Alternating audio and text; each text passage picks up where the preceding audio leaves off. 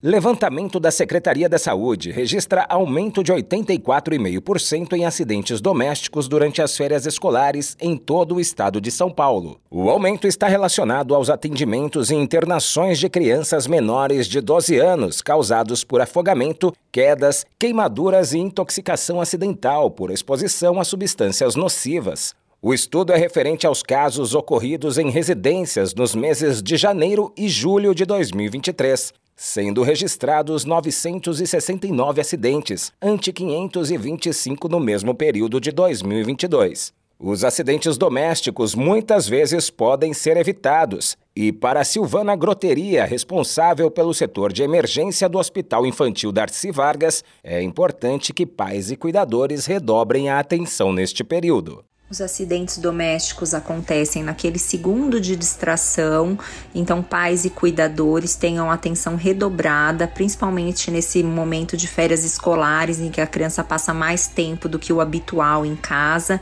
que é naquele segundo em que a gente se distrai é que os acidentes podem acontecer.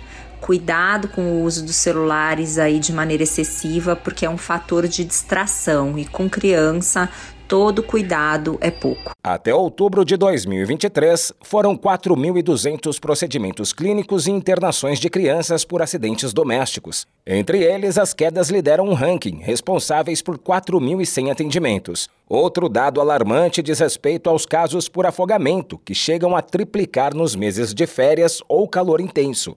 A pesquisa considera os atendimentos realizados em toda a rede do Sistema Único de Saúde do Estado de São Paulo, incluindo unidades municipais, estaduais, federais, filantrópicas e privadas que possuem convênio com o SUS. Agência Rádio Web de São Paulo, Décio Caramigo.